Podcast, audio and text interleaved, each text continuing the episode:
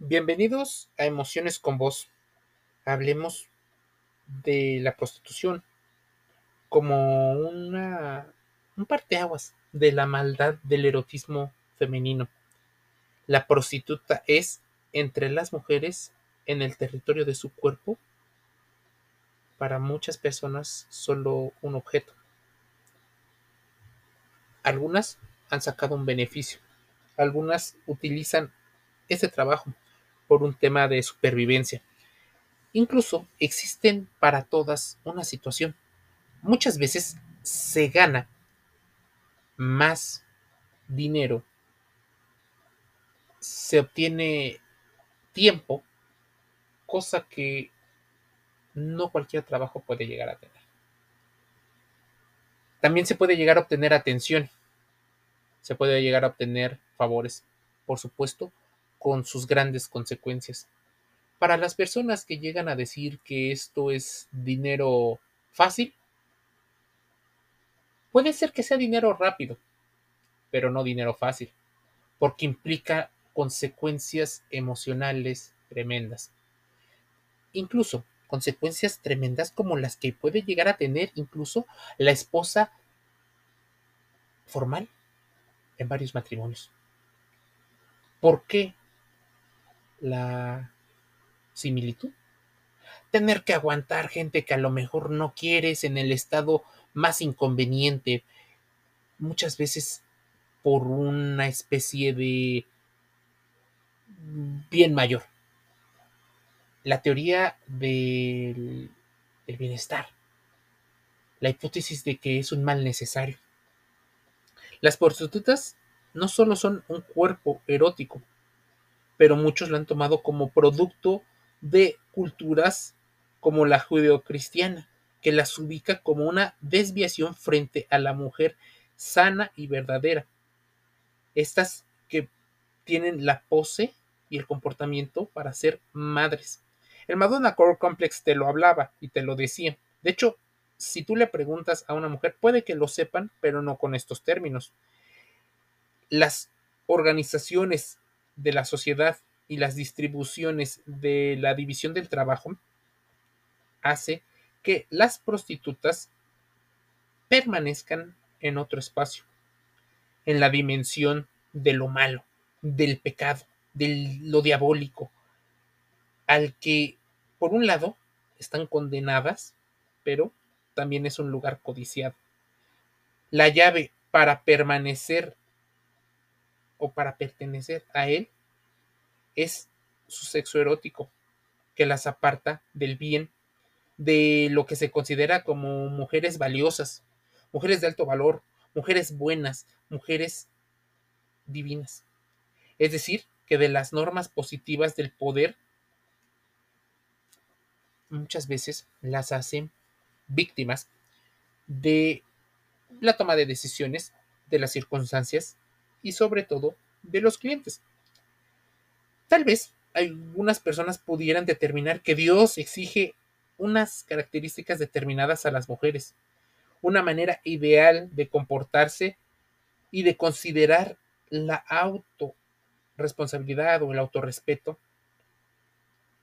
Es decir, a muchas se les exige una renuncia erótica para cubrir otras situaciones. Dejar de ser la mujer erótica, la mujer que también siente por esa mujer que juega a ser la madre, que juega a ser la esposa, incluso que llega a cuidar a las personas, a los hijos y al entorno.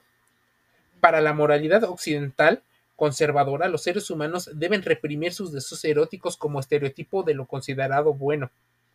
Así que todo lo contrario será malo y pecaminoso. La humanidad ha tenido esta especie de disonancia o bipolaridad a partir de la represión del deseo, el cual, aún como valor negativo y como ausencia, es principio, la esencia y la explicación de lo humano. En la cosmovisión marcada por la bipolaridad antagónica entre el bien y el mal, la sexualidad puede para muchas de ellas ser malo y por eso la prostituta es la maldad intrínseca, es la simbolización de la sexualidad eh, negativa, También sirve como chivo expiatorio para exonerar a las madres esposas y en este acto simbólico purificarlas. Para muchas mujeres consideradas como buenas, las prostitutas representan la maldad del erotismo femenino y su representación permite a las buenas encarnar y representar solo la parte buena, los valores de la procreación, de la familia. Por sacrílego, por pecaminoso, por desmitificador, porque es el espacio de lo no prohibido. El cuerpo sexuado y erótico de la mujer es un cuerpo reverenciado, pero ese es el cuerpo que encarna y simboliza un tipo de mujer. Tal vez el varón le teme porque significa el ejercicio de un poder sobre la tierra, pero debes de ir considerando tus conceptos. Puede ser que para muchos la prostituta es la mujer dedicada a un festín transgresor de un sistema normativo y afirmador con premios de una exigencia social de poligamia y de virilidad, elementos constitutivos de la condición humana, que no solo los hombres platican, sino eventualmente las mujeres eh, consideran a este tipo de varones como los varones más atractivos. ¿Por qué? Porque son dominantes, porque tienen una confianza, saben a lo que van, saben en teoría lo que quieren. Normalmente son más grandes en edad, así que la asimetría de poder pudiera no ser un problema para ellas. La asimetría en edad tampoco pudiera ser un gran problema.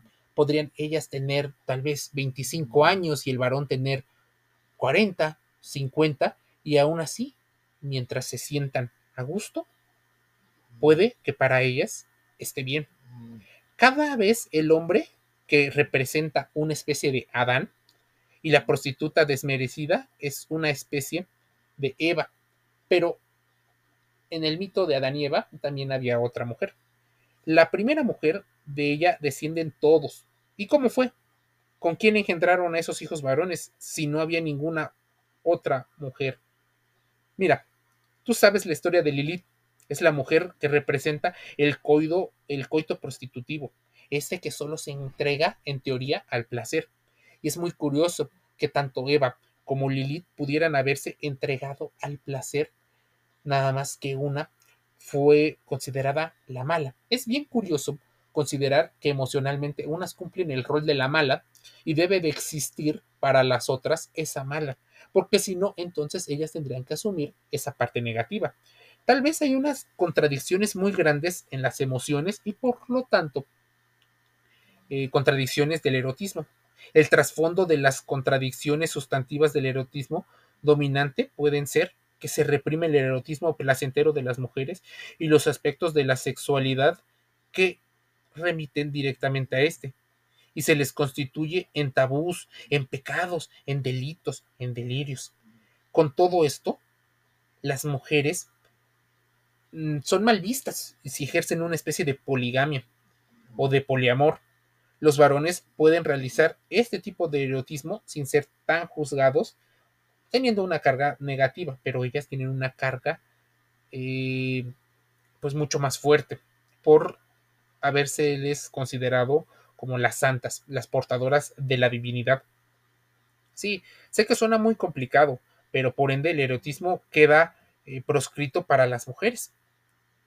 La sociedad destina un grupo de mujeres para la sexualidad erótica, a fin de satisfacer las necesidades de los hombres. O bueno, también de algunas mujeres que contratan eh, prostitución femenina o que utiliza sus imágenes y sus símbolos para hablar. Se desarrolla en teoría en la sociedad una necesidad poligámica masculina y de formas proscritas se desarrolla esa necesidad de sexualidad por estar situadas en el ámbito de lo pecado y de lo prohibido. La sociedad y la cultura crean a las prostitutas a través de su cuerpo y de su existencia social. Se da la realización cultural del erotismo femenino que define a las mujeres como objeto del placer de otros, incluso por encima de su propio placer. Así, muchas de las prostitutas confirman y constatan el erotismo de otras, de otras mujeres, en particular el de aquellas que juegan el papel de mujeres, amas de casa, madres.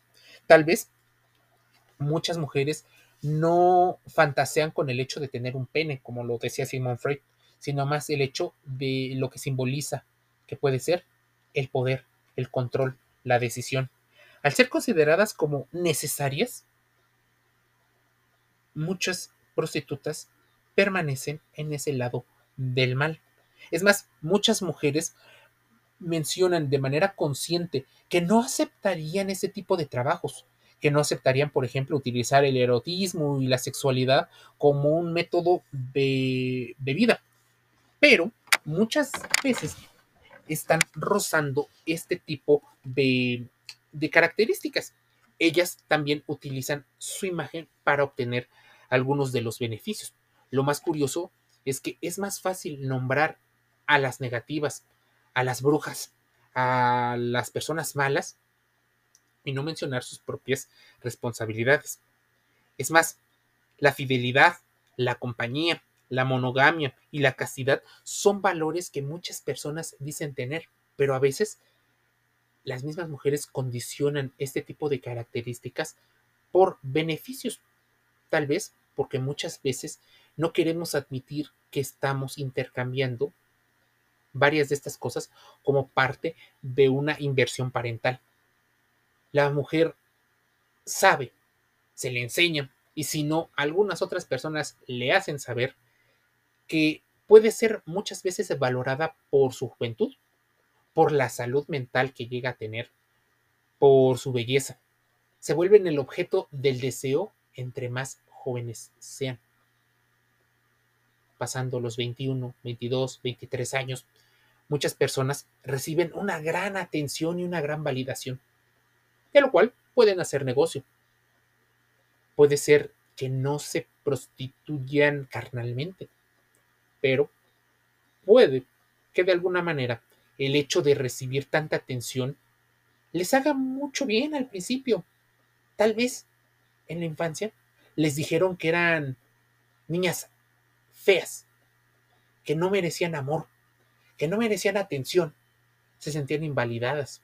¿Y qué pasa cuando empiezan a tener ciertas actitudes, se empiezan a vestir de ciertas maneras, empiezan a recibir una atención, empiezan a recibir premios, regalos, entonces saben que su cuerpo, que su mente, que su tiempo puede ser muy valorado por otras personas.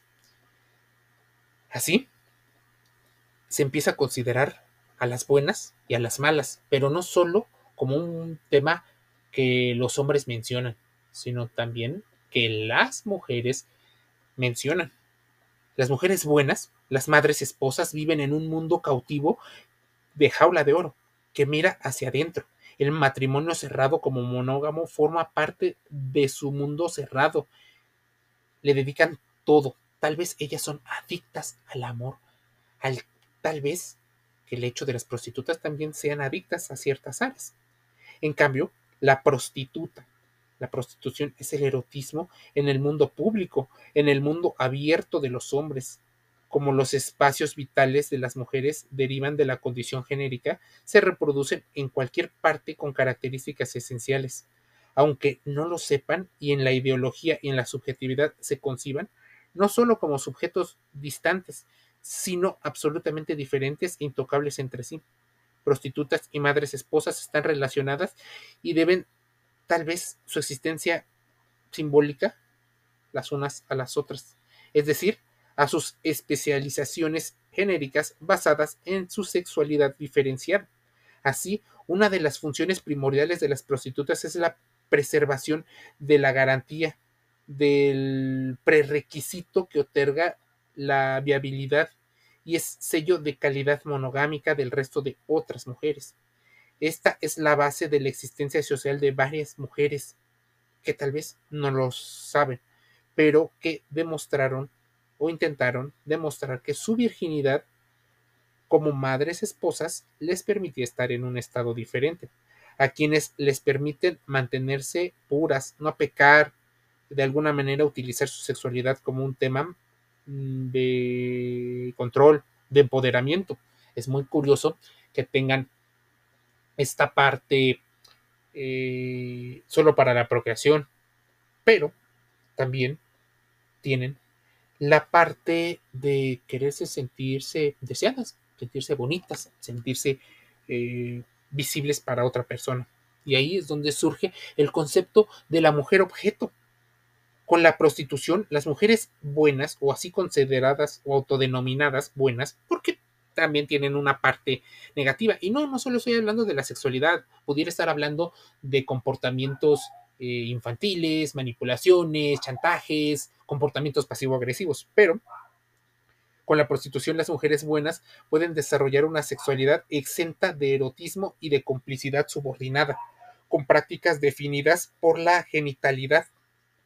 Es muy curioso saber que critican a una persona cuando hay comportamientos muy parecidos.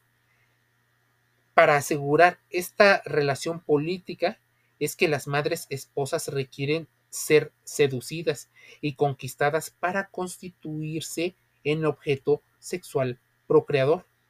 En cambio, las prostitutas son el objeto sexual erótico. Aunque ambas son objetos sexuales, lo son de formas claramente diferentes. Sin embargo, tienen un tronco común que se encuentra en la base de la construcción histórica del el pensamiento y de las identidades de una mujer. Son objeto sexual para el placer de otros. A diferencia de las prostitutas, las mujeres buenas, las madres, las esposas tienen asignado además ser objetos sexuales no solo para el placer, a pesar de su negación erótica, sino durante toda la vida de los otros. Así, son objetos sexuales de la unidad erótico procreativa. La prostituta juega esa parte. Son esenciales en el complejo sistema sexual y permiten la reproducción de la idea poligámica la idea de encumbrar a un hombre por la capacidad y labia. De hecho, es un efecto como el fenómeno halo. Entre más mujeres tengan, por muy cabrón, por muy malo, las mujeres verán a ese hombre como algo atractivo, algo ha de tener bueno que las mujeres están alrededor de. Las ha de hacer reír, las ha de hacer llorar, emociones fuertes, ha de ser proveedor, ha de tener dinero, ha de tener buena relaciones sexuales de calidad.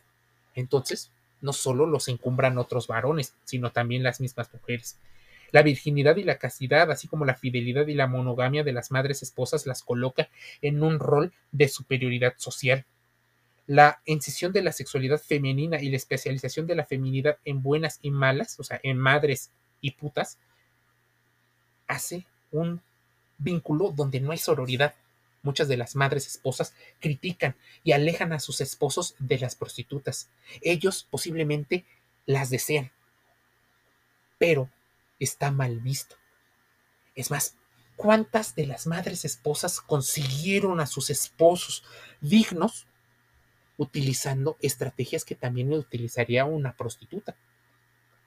Atención selectiva, seducción con sus vestuarios, atención, cariño, cuidados.